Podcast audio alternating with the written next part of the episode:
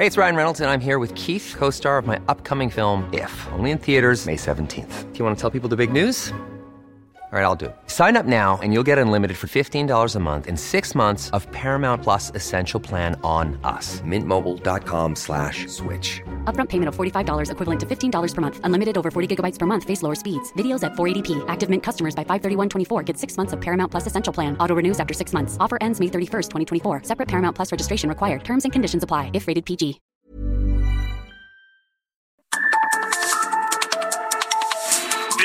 Sur, las coordenadas de la información. Con Alejandro Cacho.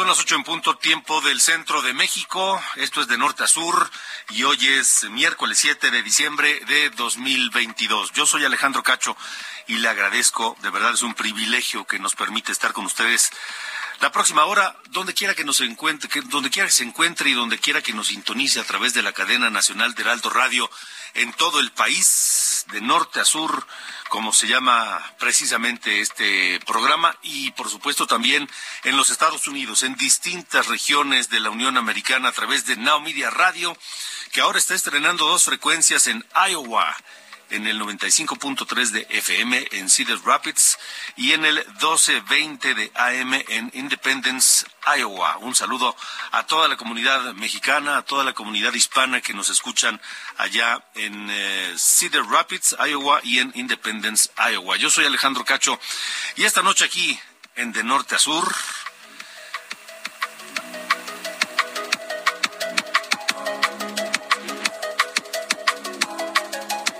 Hablaremos de esta aprobación en la Cámara de Diputados del Plan B de Andrés Manuel López Obrador para la reforma electoral.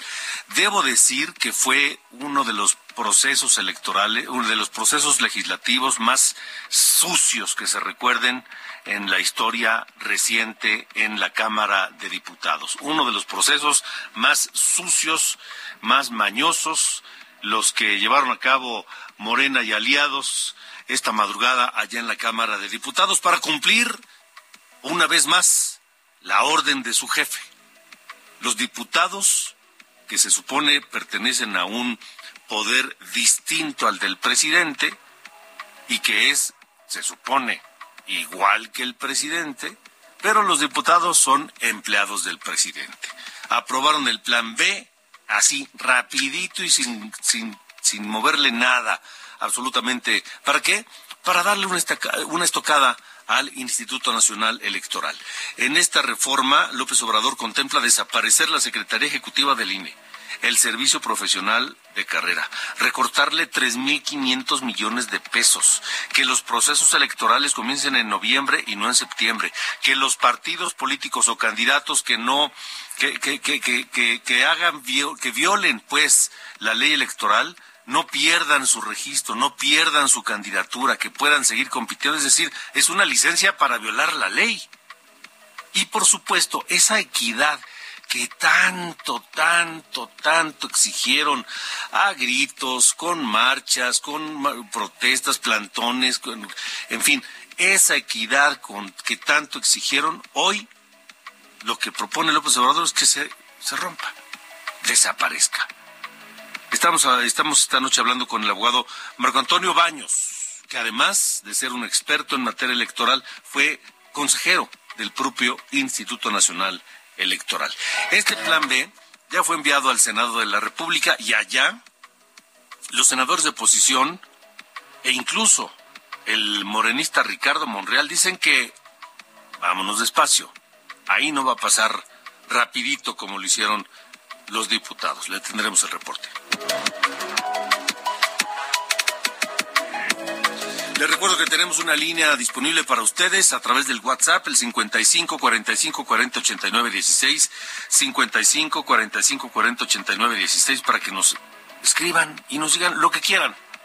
opinen como ustedes quieran a través de esta línea de WhatsApp sobre este tema fundamental, que es la reforma electoral que está pidiendo, que pretende Andrés Manuel López Obrador. Mire, otra de las cosas que, que propone es que a los mexicanos que están en el extranjero, pues ya no, ya no, que, que voten vía electrónica, cosa que me parece muy bien.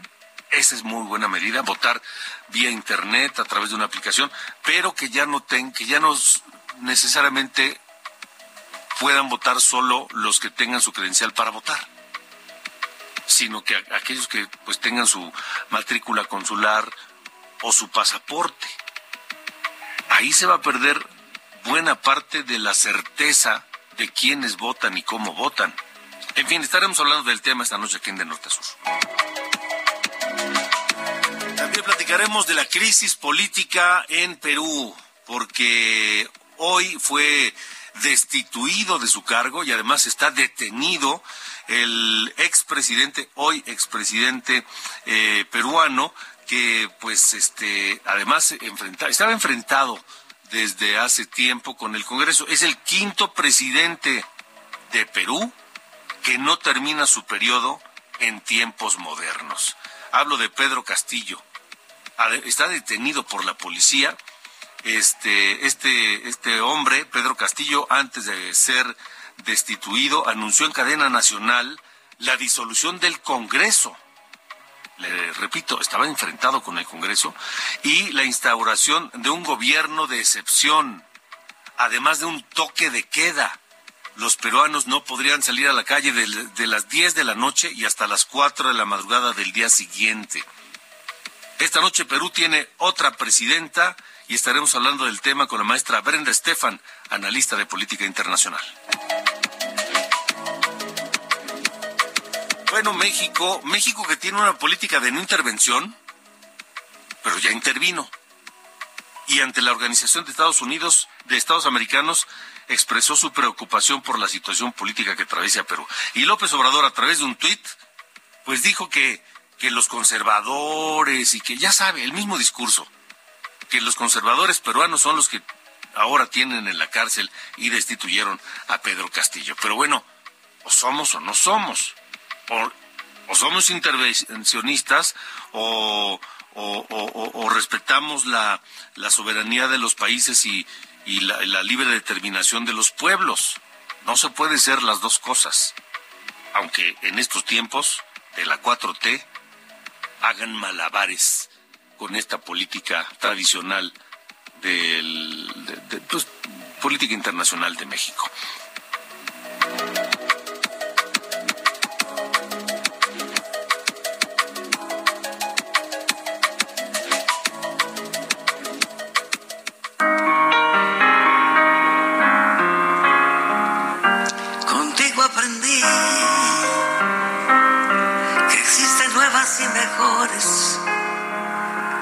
Contigo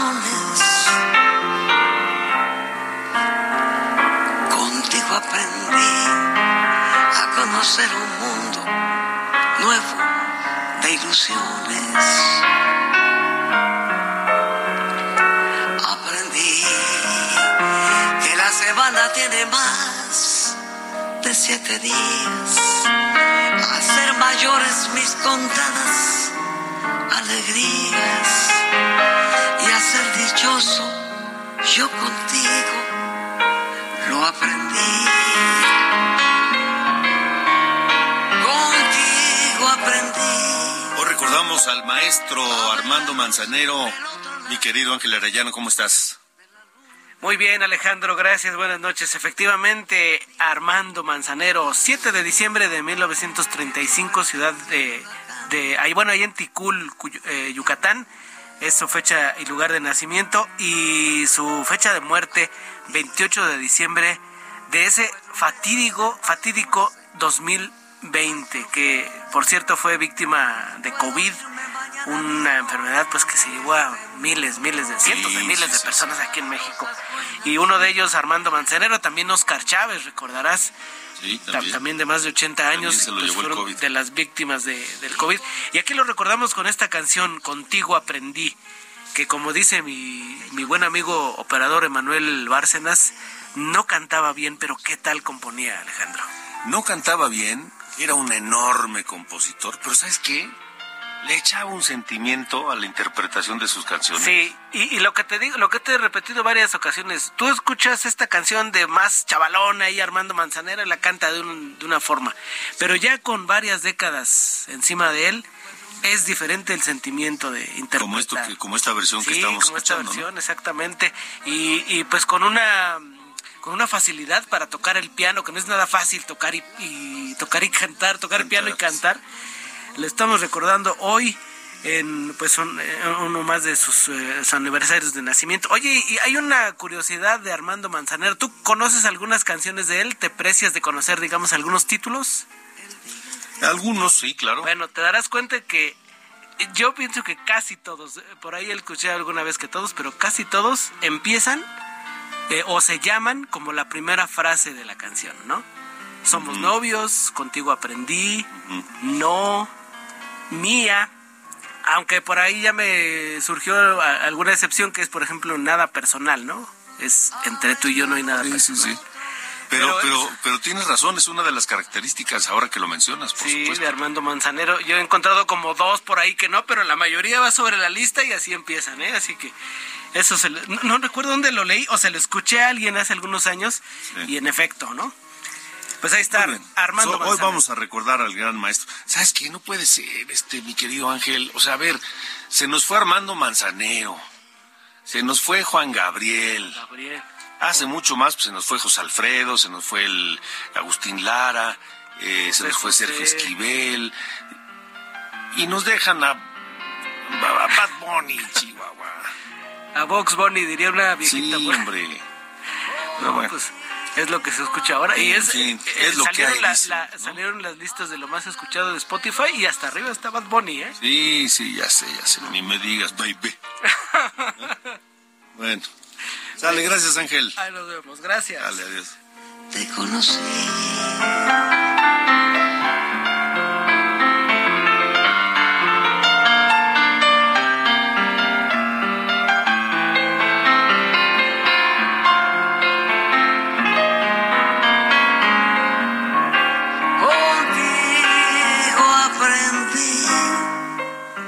Norte a sur, con Alejandro Cacho. Son las ocho con once, tiempo del centro de la República Mexicana. Seguimos en de norte a sur. Esta noche, esta madrugada, la madrugada de hoy, se vivió uno de los procesos legislativos y una de las sesiones más sucias, más tramposas que ha vivido la Cámara de Diputados.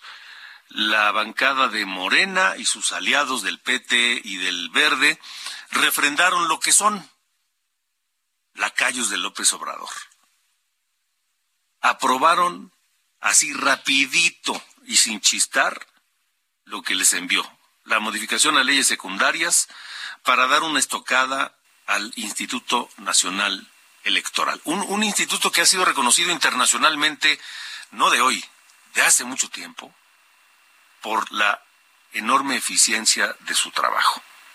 Y contempla cambios eh, en, los que pues se habla de, recortar, por ejemplo, 3.500 millones de dólares. En fin, está con nosotros el abogado Marco Antonio Baños, eh, quien además de ser un experto eh, en materia electoral, él fue consejero del propio Instituto Nacional Electoral. Marco, gracias por estar con nosotros. Buenas noches. Muy buenas noches, Alejandro. Te saludo con mucho afecto y, por supuesto, con mucho aprecio a todo el auditorio. ¿Me equivoqué en algo de lo que acabo de decir? No, eh, lo suscribo si me das permiso, eh, Alejandro. Sí es muy lamentable que la Cámara de Diputados, que la fracción parlamentaria mayoritaria y los aliados políticos del Verde y del Partido del Trabajo hayan aprobado un dictamen con poco más de 300 páginas que ni siquiera leyeron. Es decir, llegó el documento a media mañana y ellos en la noche ya tenían eh, aprobada eh, la, reforma para mandarla a la Cámara de Senadores y es muy lamentable que este eh, grupo de diputados se haya convertido en una especie de oficialidad de partes, una caja de resonancia del Poder Ejecutivo, que pues está avalando una reforma que está cercenando de una manera eh, lamentable, criminal al Instituto Nacional Electoral. Estamos hablando que la iniciativa, para decírselo de manera muy sencilla al auditorio, pues le estaría quitando al INE alrededor de unas 1.600 a 1.800 plazas del servicio civil de carrera, es decir, del personal profesional que tiene el INE que se encarga de ubicar las casillas, de actualizar la geografía electoral, de entregar las credenciales del elector, de capacitar a los funcionarios de las, eh, eh, obviamente, de las propias casillas para eh, las elecciones normales y para los ejercicios de la revocación de mandato, las consultas populares. Es decir, todo el aparato administrativo que se ha construido de manera profesional por el INE y que es la garantía de eficacia operativa de esta institución es lo que está demoliendo la iniciativa de López Obrador. Y en cambio, lo que están haciendo, Alejandro, es fortalecer estas jerarquías que tienen los partidos políticos y que en rigor cuando López Obrador se burla de el INE no se toca, pues lo que está pretendiendo es que no se toque a Morena, que no se toque a sus partidos aliados. ¿Por qué? Porque ahora refuerzan esta idea de que ni el Tribunal Electoral ni el Instituto Nacional Electoral se pueden meter en la vida interna de los partidos, no pueden hacer nada en contra de los partidos. Y eh, ¿para qué están, no? ¿Para qué existen? O sea, los partidos pues van a poder hacer lo que les dé la gana sin que nadie les diga nada. Exactamente. Sí, eh, haz de cuenta que estás en un partido de fútbol y entonces hay golpes en el, en el encuentro. Un jugador va y le golpea en la cara a otro, le da una patada, le saca sangre y entonces el árbitro no le puede sacar tarjetas ni amarillas ni rojas. O mete goles con, la mano, en fin. ándale, sí, exactamente. El árbitro está completamente este, limitado para eh, atender eh, estas irregularidades de los partidos conforme a lo que han hecho. Y una cosa que es verdaderamente lamentable, que es un retroceso terrible, es que la iniciativa trae una eh, modificación que se había quitado hace varios años en la ley que permite que cuando hay convenios de coalición, ya ves que hay alianzas políticas para postular candidatos, entonces eh, se decía en leyes anteriores que para garantizar la conservación del registro de los partidos políticos que eh, participaban en coalición, si no alcanzaban el 3% por sí mismos, pues entonces de los votos de la coalición les transferían votos. Esa disposición que ya se había quitado en la ley para que cada partido aparezca individualmente en la boleta, pues ahora la recuperan. Otra vez aparece esa disposición de que si este el encuentro social, el verde, el PT no sacan el 3%, pues entonces de la votación de toda la coalición les van a dar ese 3% para asegurar que sigan. Es decir, quieren mantener una especie de control con esa alianza mayoritaria y están blindando a los partidos que son aliados de Morena en este caso. Entonces, la verdad de las cosas es que es absolutamente contradictorio que el presidente, te diga y que Morena te diga que quieren disminuir el dinero que usan los partidos políticos y por el otro lado no tocan la fórmula de cálculo del, financiamiento de los partidos, los blindan para que las autoridades no se metan con ellos y eh, por otro lado garantizan la pervivencia de estos partidos con independencia de que no saquen los porcentajes de votación que la ley pone para que conserven el registro. Es muy lamentable lo que está pasando. Es que es su seguro de vida, Marco. Es su seguro de vida, es, es, es, es, la garantía de que van a seguir existiendo y por ende van a seguir recibiendo prerrogativas, dinero público. Sí, efectivamente es un tema, este, pero vuelvo a insistir, pues ahí está la contradicción del propio titular del Ejecutivo Federal, que se ha empecinado en señalar que es necesario quitarles dinero a los partidos. El partido que tiene más dinero es Morena.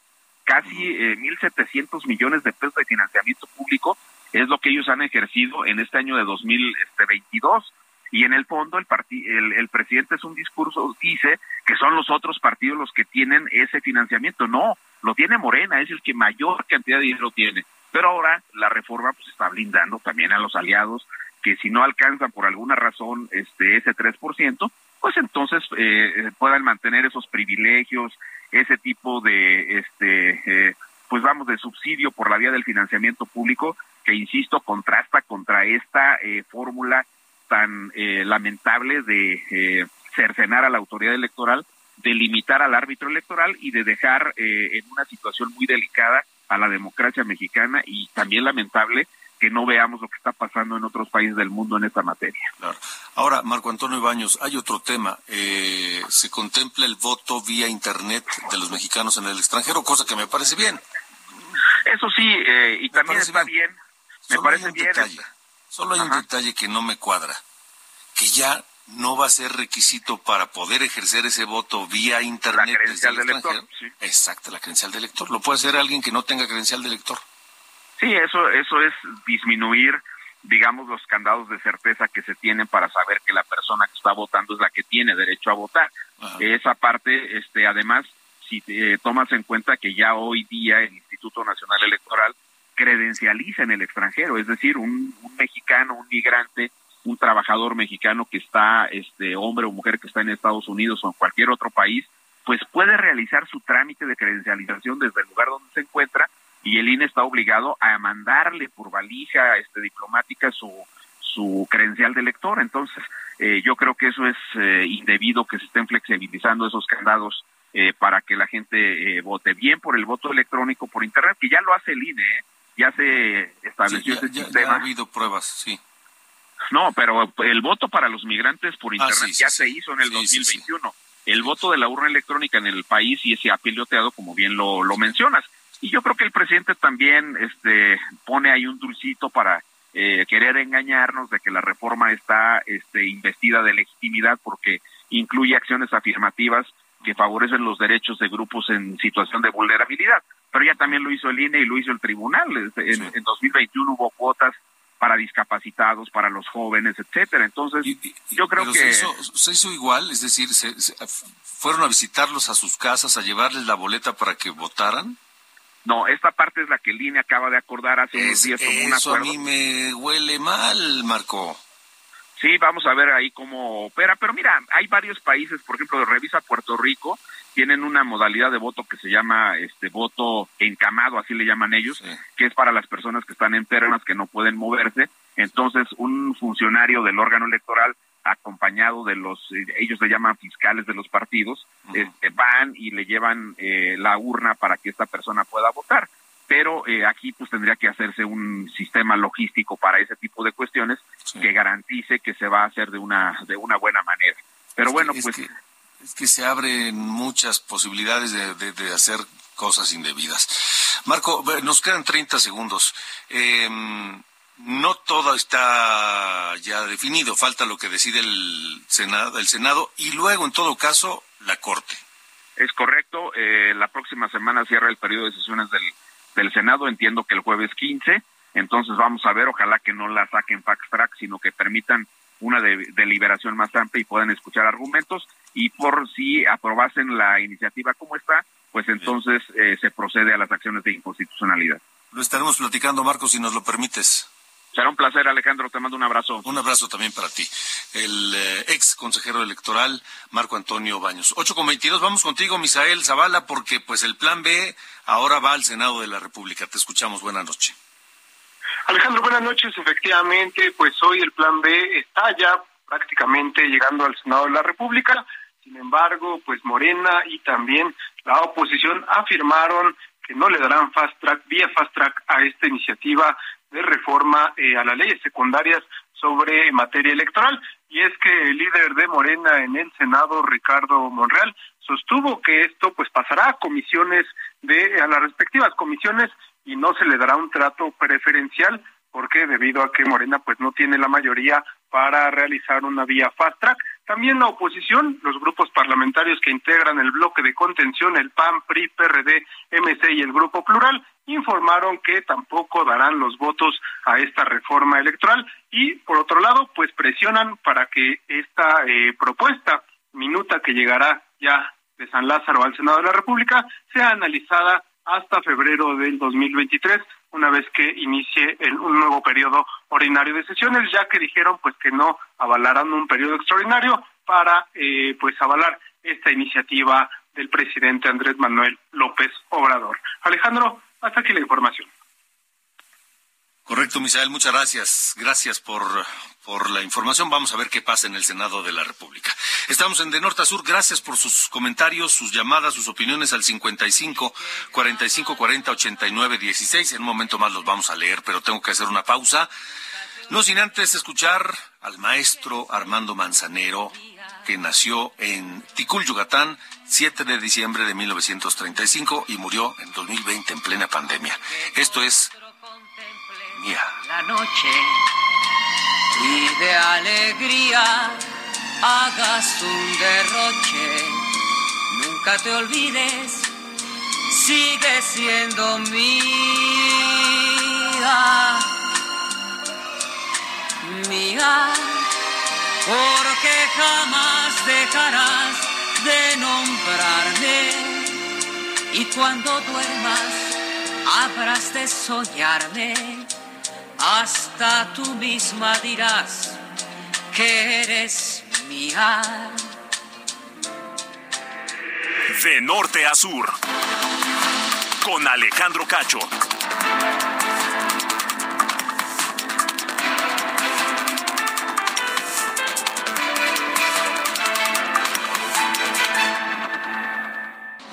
De norte a sur. Las coordenadas de la información. Hey, it's Ryan Reynolds, and I'm here with Keith, co star of my upcoming film, If, only in theaters, May 17th. Do you want to tell people the big news? All right, I'll do it. Sign up now and you'll get unlimited for $15 a month in six months of Paramount Plus Essential Plan on us. Mintmobile.com slash switch. Upfront payment of $45 equivalent to $15 per month. Unlimited over 40 gigabytes per month. Face lower speeds. Videos at 480p. Active Mint customers by 531.24 get six months of Paramount Plus Essential Plan. Auto renews after six months. Offer ends May 31st, 2024. Separate Paramount Plus registration required. Terms and conditions apply if rated PG. Con Alejandro Cacho.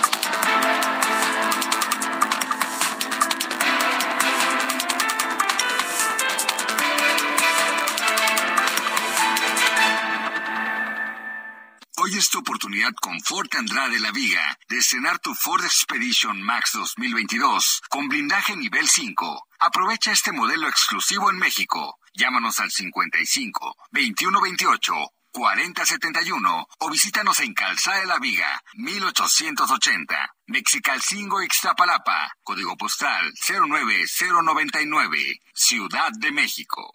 Maestro, ¿cuál es el secreto para cubrir mejor? El secreto está dentro. ¿Dentro de mí, maestro? No, dentro de este empaque de aplanado Cemis. Sé un campeón con Cemix, que te ofrece la mayor variedad en adhesivos para instalar pisos y en estucos para aplanar paredes. Adhesivos, estucos y boquillas Cemix. Bien pegado, bien seguro. Adhesivos, estucos y boquillas Cemix. La mejor alineación para tener un acabado de campeonato. Presenta. Al quedar oficializado que la selección mexicana terminó su participación en el sitio 22 de la Copa Mundial de Qatar entre 32 participantes, se trata sin duda de la peor ubicación del fútbol mexicano en toda su historia, pues aunque se habla del fracaso de Argentina 78, México ya había quedado en otras dos ocasiones en el último sitio de la clasificación, tanto en Suecia 58, donde también participaron 16 selecciones, como en Italia 1930, en la que solo tomaron parte 13 equipos nacionales, y aún habiendo terminado en el sitio 16. En esas dos ocasiones que mencionamos en Suecia y Argentina, México ahora terminó detrás de otras 21 selecciones, es decir, su peor ubicación en la tabla general. En sus 17 participaciones de la historia, del total de 22 ediciones de la Copa del Mundo que se han celebrado, incluyendo Qatar 2022, México nunca había caído tan bajo en una tabla general de este evento. Soy Edgar Valero y los espero más adelante aquí en el Heraldo Radio y todos los días a las 4 de la tarde en Los Profesionales del Deporte. Hasta la próxima. Obtén acabados de campeonato con el mejor equipo, el equipo Cemix. Presentó.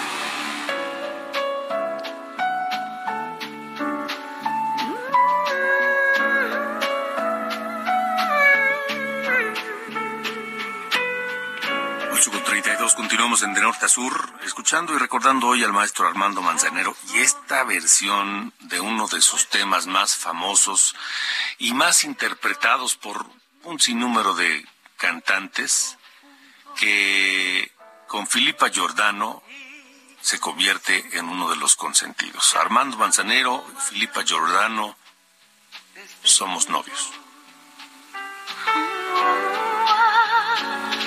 Nos amamos, nos besamos como novios, nos deseamos y hasta veces sin motivo y sin razón nos enojamos. Somos novios, mantenemos un cariño y pudo como todo. Procuramos el momento más oscuro para hablarnos para darnos el más dulce de los besos y recordar de qué color son los cerezos sin hacer más comentarios, somos novios. De norte a sur, las coordenadas de la información. Buenas noches, estas son las noticias de norte a sur. En Guanajuato se registró una explosión de pólvora al interior de una vivienda ubicada en la comunidad de Suchitlán, en el municipio de Villagrán, que dejó cinco muertos, entre ellos tres menores de edad.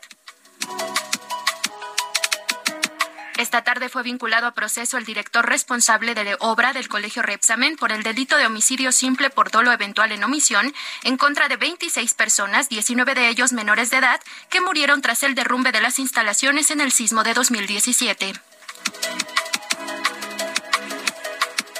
La Cámara de Diputados compareció la secretaria de Seguridad Rosa Isela Rodríguez, quien negó que el Gabinete de Seguridad tenga nexos con el crimen organizado y aseguró que los resultados en el país no serían posibles sin el apoyo de los soldados al defender su labor en tareas de seguridad pública. Mientras tanto, en el Senado compareció la presidenta de la CNDH, Rosario Piedra Ibarra, quien fue recibida con pancartas de senadoras panistas con la leyenda Rosario, empleada de AMLO. En respuesta, Piedra Ibarra aseguró que el órgano a su cargo no trabaja para una minoría, sino para el pueblo. La secretaria de Economía, Raquel Buenrostro, informó que México ofreció a Estados Unidos extender hasta el 2025 el plazo para iniciar la prohibición del maíz transgénico en el país, que ha despertado el malestar de los productores estadounidenses, principales proveedores del cultivo. Finalmente, el gobernador de Nuevo León, Samuel García, se desapuntó de la contienda a la presidencia de la República en 2024 al asegurar que se quedará los seis años en el cargo, luego de que el lunes manifestara su interés de ser el abanderado de Movimiento Ciudadano. Yo soy Diana Bautista y estas fueron las noticias de Norte a Sur.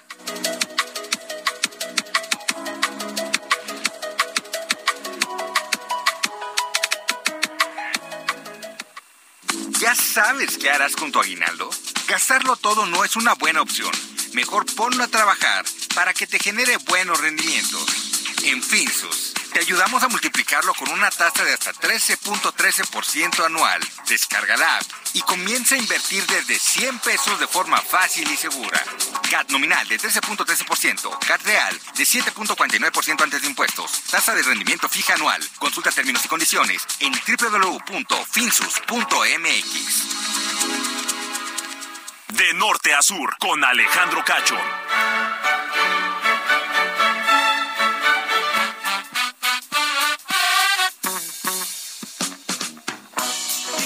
Pasó, don Carlos Allende? Porque hay que hablarle de usted al señor Allende, porque con eso de que anda ya matrimoniándose, ya merece ser hablado de, de- tratado con respeto. Eh, se lo agradezco siempre, señor Cacho, siempre pues, bien correspondido, ¿no? Ese nivel de, Muchas gracias. de, de, no sé, de, de deferencia ¿no? hacia, hacia su figura.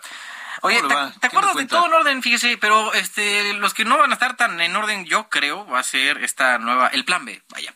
Porque, no sé si te acuerdas, pero en 2018, por ahí, de, de- por ahí de abril, mayo, se estuvo discutiendo mucho el tema de la ley de seguridad interior, ¿no? Ya con Peña Nieto, que fue un escándalo, que militarización y cuánta cosa. Bueno, en fin, llegó a la Suprema Corte porque eh, la minoría en ese momento en ambas cámaras presentó una acción de inconstitucionalidad y fue discutida, ¿no? Ahí por, por la Corte. Bueno, dentro de los varios argumentos que se dieron en ese momento, quiero destacar uno que hizo la ministra eh, Norma Lucía Piña Hernández, hoy aspirante a ser la presidenta de la Cámara, que eh, básicamente su argumento, parte de su argumento fue que eh, esta ley tenía que ser declarada inválida en parte, sí, por todos estos asuntos, ¿no? De violación a derechos humanos, de eh, falta de facultades para el gobierno, para el, para el Congreso de legislar en estos asuntos de seguridad este, in- interna.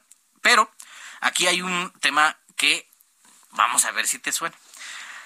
Este asunto, la ministra Piña argumentó que la, la, ley fue aprobada apenas unas horas después de haberse presentado en, la Cámara, ¿no? A los legisladores.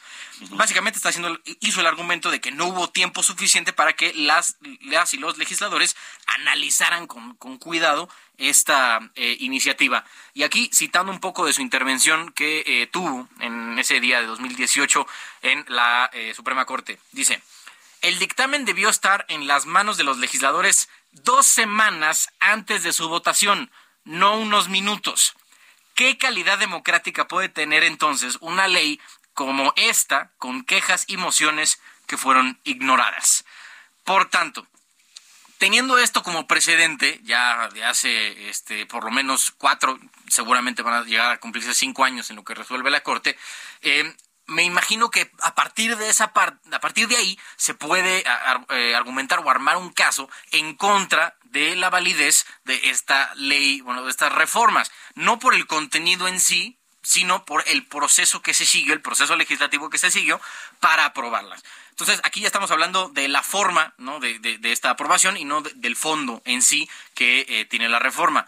Nada más como para que lo tengamos en el radar, ahora que seguramente esto va a llegar a la Corte, ahora que se discuta y eh, pues veamos ¿no? de qué lado se decanta la, discusión, si es que se impugna también el tema del proceso legislativo o eh, únicamente se van por la parte del, del contenido de esta reforma que, que pues la neta nadie lee tan rápido. ¿No? O sea, ni, ni, ni teniendo la mayor calidad de, de velocidad ni, ni, lectura de comprensión en el planeta, se podría, y así como que digas, los legisladores han demostrado una sapiencia infinita en esta, en esta parte, pues no. Entonces queda únicamente concluir que ninguno de los 500 diputados pudo leer a conciencia y analizar, sabiendo a ciencia cierta qué es lo que estaba votando ayer, bueno, hoy en la madrugada. Es que solo leyeron lo que les interesaba que iban a poder hacer sus guardaditos con el presupuesto para usarlo cuando les dé la gana, o que les iban a garantizar siempre su registro para seguir recibiendo dinero público. Sí, claro. Lo demás no importa. Eso es lo único que les importaba, por ejemplo, al PT y al Verde. Bueno, ellos nada más pues seguir la, la corriente, ¿no? Porque son, son chiquillos, rémoras parasitarias, como, así es, así es. en la categoría que las tengo. Pero bueno, así está el asunto, hay que tenerlo pendiente esta línea de argumentación porque puede ser usada otra vez, incluso por la misma ministra. Me parece muy bien. Vamos a esperar a ver qué pasa. Claro que yes, ahí estaremos pendientes. Fuerte abrazo. Adiós. De norte a sur, con Alejandro Cacho que no se vaya. Está todavía Carlos Allende, ¿me escuchas? Ahí sigue Carlos Allende. Qué rápido. La, salida más rápido del oeste. Es que se perdió la oportunidad entonces Carlos Allende de ganarse un coche nuevecito por 100 pesos. ¿Eh? Ah, sí, sí quiero. Si quiere. Ya, ah, perdón, ya me estaba yendo. Te interesó, ah, ya te pareces, ya te pareces al Pete y al Verde, mano. ¿sabes, sabes que Nomás cuando les, les, les El interés tiene pies, hijo. Nomás cuando les conviene el, la bolsa, entonces sí aparecen. Yo, yo, yo, levantan la mano. Clarín, pues es que para beneficio propio siempre estamos, pero al tiro, hijo. Sí, ya vi, ya vi. Entonces, bueno, si te interesa ganarte un coche nuevo, nuevecito de paquete, como dicen. Siempre, que hasta huele a nuevo. pesitos que huela nuevo sin, sin que sea de esos aromatizantes. Exactamente. No, claro, siempre claro que, es que Mira, la idea es recaudar fondos para instituciones infantiles. Instituciones infantiles que apoya la Fundación Andrade. Y por eso realizan un sorteo de un coche nuevecito. ¿Qué hay que hacer? Anota. A ver. Entrar a Fundación Grupo Andrade, todo junto, fundaciongrupoandrade.org.mx. A ver, Fundación. 100 pesitos el boleto ¿Y tú sabes cuántos comprarás? Andrade.org. Fundación Grupo Andrade.org.mx. Aquí está. Es un sorteo regulado por la Secretaría de Gobernación. Para que no vayan a creer aquí que... ¿Qué pasó? Que, para que no vayan a creer aquí que andamos... Sí, este, no, no, no, no, no. Está regulado por la Secretaría de Gobernación. El permiso tiene vigencia el 5 de diciembre, del 5 de diciembre de 2022 al 6 de diciembre de 2023. Así que, pues, ayudas a los chavos a través de la Fundación Andrade y te puedes ganar un coche nuevecito. Fenomenal. 100, pesos. Claro que sí, ahí estamos. ¿Cómo de creo? sí. Órale, dale, ya Fuerte abrazo, señor. Adiós. De norte a sur, con Alejandro Cacho. Bueno, vaya día para el Perú, ¿eh? Vaya día. Eh, Pedro Castillo fue, me parece, el quinto presidente en tiempos modernos que no termina su periodo como presidente del Perú. Hoy, esta noche está en la cárcel, está detenido después de que el Congreso lo destituyera por incapacidad moral. El día comenzó agitado porque el propio Pedro Castillo, aún antes de ser destituido, anunció en cadena nacional la disolución del Congreso peruano, la instauración de un gobierno de excepción y un toque de queda. Esto es parte de lo que dijo Pedro Castillo en su último acto como presidente del Perú.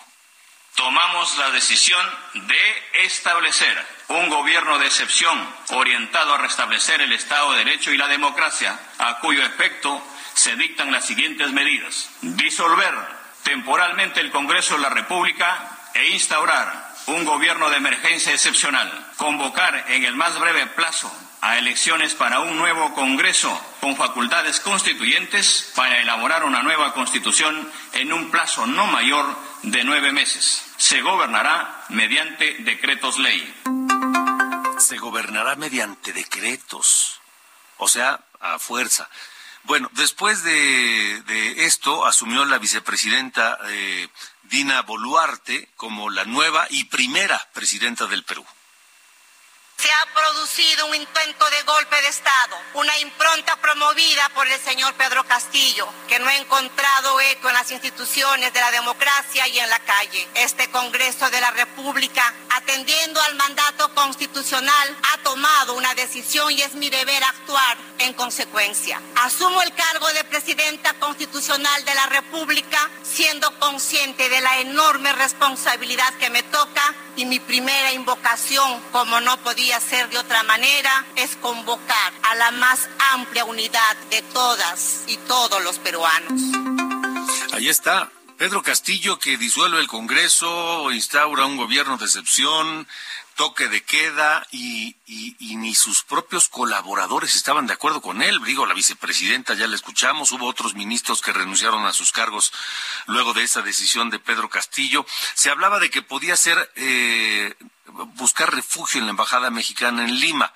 Para ello hubo personas que fueron de inmediato a la residencia del, del, embajador, a la embajada mexicana, para rodearla y evitar que Pedro Castillo pudiera ingresar y pedir asilo. El gobierno mexicano ha reaccionado con, con, alguna prudencia por parte del canciller Ebrard, pero pero con poca prudencia, por otro lado, por el presidente López Obrador, que ha condenado de inmediato a través de Twitter lo ocurrido allá. Dice que por intereses de las élites económicas y políticas, desde el comienzo de la presidencia legítima de Pedro Castillo, eh, que se haya mantenido un ambiente de confrontación y hostilidad en su contra, hasta llevarlo a tomar decisiones que se han servido que han servido a sus adversarios para consumar su destitución. Es decir, pues no se supone que tenemos una política exterior de no intervención. ¿Dónde quedó? Maestra Brenda Estefan, analista. Me gusto saludarte y gracias por estar aquí. Muy buenas noches, Alejandro. Un gusto estar en tu programa. Igualmente. ¿Cómo ves? ¿Qué opinas de lo ocurrido en Perú? Pues sin duda lo definías bien, es un día de caos. Eh, se sabía que se votaría en el Congreso a las tres de la tarde la moción de vacancia, es decir, esta eh, destitución del presidente. Sin embargo, no estaba claro cuál sería el cuál sería el resultado de este voto. Y el presidente se adelanta unas horas y da este mensaje sumamente antidemocrático. Es, me parece un salto al vacío, un suicidio político, porque sin tener facultades para ello, disuelve el Congreso, habla de llamar a un gobierno de emergencia, eh, incluso habla de que va a reorganizar todo el sistema de justicia y que mientras tanto, pues todo va a ser por decreto presidencial y que nadie puede salir de su casa de las 10 de la noche a las 4 de la mañana. En fin, algo que recuerda al, a Fujimori, ¿no? Y que con ese fantasma, pues alerta eh, a la institucionalidad peruana que de inmediato reacciona, hay el voto de vacancia, em, se le destituye formalmente, en efecto él trata de huir, es detenido por la policía, hoy ya es trasladado a prisión y bueno, vemos cómo se queda solo absolutamente en, en un contexto eh, muy complejo en el cual eh, desde el inicio de su mandato se reunió, eh, pues se rodeó más bien de, de perfiles que no eran adecuados para los cargos, que no tenían la capacidad técnica y digamos que de alguna manera la falta de capacidad técnica, la ineptitud de este gobierno, eh, pues a esto se suma esta actitud profundamente antidemocrática de Pedro Castillo, que es eh, pues señalada por diversos eh, líderes, incluso de la izquierda en, en, países como eh, España, como en Colombia, con Gustavo Petro, y sin embargo, bueno, vemos al presidente López Obrador justificando a el actuar de Castillo, lo cual verdaderamente es lamentable. ¿Cómo se ve, cómo queda el presidente López Obrador con este tipo de, declaraciones y actitudes? Porque por un lado dice, somos respetuosos de la soberanía de los, de los pueblos y de los países, pero por otro lado, vete su cuchara donde le da la gana cuando quiere. Es totalmente intermitente esta eh, visión eh, de la presidencia de eh, el respeto a este principio de la política exterior mexicana que está consagrado en, la Constitución, pero que siempre ha tenido un enfoque de acuerdo al momento y que no puede olvidarse que otro de los principios de la política exterior mexicana es el respeto a los derechos humanos. Entonces, muchas veces eh, en esta presidencia con el presidente López Obrador, pues se ha olvidado el tema de los derechos humanos, poniendo por encima la visión ideológica eh, que, tenga algún, algún gobierno y así pues se defienden incluso a dictaduras como las de Venezuela, Nicaragua y Cuba. Y si vemos el caso del día de hoy, bueno, pues Argentina, que es un gobierno de izquierda, llamó a respetar las instituciones democráticas. Eh, Colombia con Gustavo Petro eh, literalmente condenó la decisión de Castillo de disolver el, el Congreso. Brasil da la bienvenida a la nueva presidenta. Dice, bueno, es lamentable que un presidente electo democráticamente termine así, pero bueno, es la Constitución y le damos la bienvenida a la nueva presidenta. Eh, Bolivia y México fueron los únicos, Arce y López Obrador, que justificaron el actuar de Castillo, que me parece verdaderamente eh, tremendo. Vimos cómo esto que a veces se, quiere exagerar de toda América Latina está gobernada por la izquierda, pues hoy vimos una clara fragmentación entre eh, gobiernos de izquierda con vocación democrática y pues gobiernos de izquierda populistas que más allá de democracia o no, pues eh, siempre ponen por encima pues su identidad o su afinidad ideológica con X o, el líder. Me parece que López Obrador con Pedro Castillo siempre ha sentido esta cercanía por la figura, por lo que representaba para el Perú eh, Castillo, el, el origen, etcétera, y le gustaba esta cercanía, incluso esta idea de voy a cancelar eh, la, la, reunión de la Alianza del Pacífico para ir a Perú a entregarle, me parece que obedece a ello.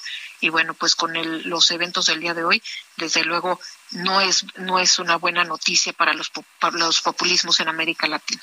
Sí, incluso eh, no sé si la afinidad de López Obrador con Pedro Castillo sería algo similar a la que tuvo con, con, con Evo Morales, ¿no? Ambos, este, de un origen humilde, rural, que llegan a la presidencia, pero que sus gestiones han sido duramente cuestionadas. Sí, me parece que algo tiene que ver y, tiene que ver con el proyecto del presidente López Obrador en México. Es decir, eh, fortalecer eh, en términos de política exterior en lo poco que participa el presidente, porque realmente no es un tema que ni le interese ni le importe mucho, pero en lo poco que participa justamente busca este tipo de alianzas con personajes que fortalecen la idea de su proyecto eh, político. Sin embargo, pues no, no le ha ido muy bien y particularmente en este caso en donde claramente ha quedado pues demostrada la, la falta de vocación democrática de Pedro Castillo, que hay que señalar, eso no significa que Fujimori hubiese sido una buena presidenta. es decir, que Fujimori es igual de impresentable y que Pedro Castillo hubiera sido también catastrófica. Desgraciadamente los peruanos tenían que elegir entre dos pésimas opciones. Sí, con, con, con em, acusaciones también de corrupción importantes, ¿no? Totalmente, criminales, diría yo. Sí, sí, sí, sí. Eh, Brenda, gracias como siempre por tu tiempo para este programa. Un gusto, Alejandro. Muy buenas noches. Igualmente, hasta luego. Son las ocho con cincuenta y tres ya. Vámonos rápidamente con, con comentarios. Gracias a, gracias a Verónica que nos escucha en Playa del Carmen, allá en Quintana Roo, dice, yo escucho el podcast del programa, saludos y abrazos a Ale Cacho, gracias, soy su fan desde hace muchos años, gracias, gracias, qué, qué, qué amable Verónica, un saludo hasta el bello Playa del Carmen. Eh, nos dice, buenas noches Cacho y todos los de norte a sur, referente a lo del INE, fue un error votar por este eh, dictador de Obrador, qué vergüenza con los títeres diputados, nos dice Manuel Blanco, gracias Manuel por escucharnos y por estar comentando con nosotros.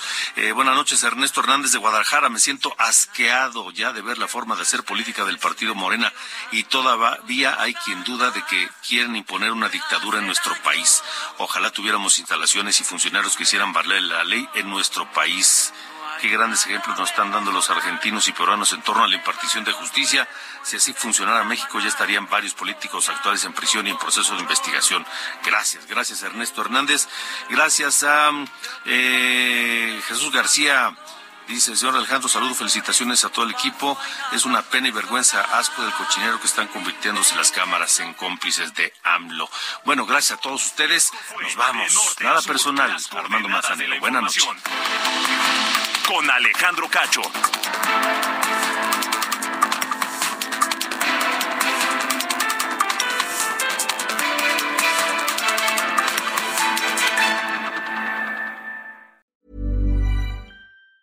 Hi, I'm Daniel, founder of Pretty Litter. Did you know cats tend to hide symptoms of sickness and pain? I learned this the hard way after losing my cat, Gingy. So I created Pretty Litter, a health monitoring litter that helps detect early signs of illness by changing colors, saving you money and potentially your cat's life. Pretty Litter is veterinarian developed, and it's the easiest way to keep tabs on your fur baby's health right at home. Go to prettylitter.com and use code ACAST for 20% off your first order and a free cat toy. Terms and conditions apply. See site for details.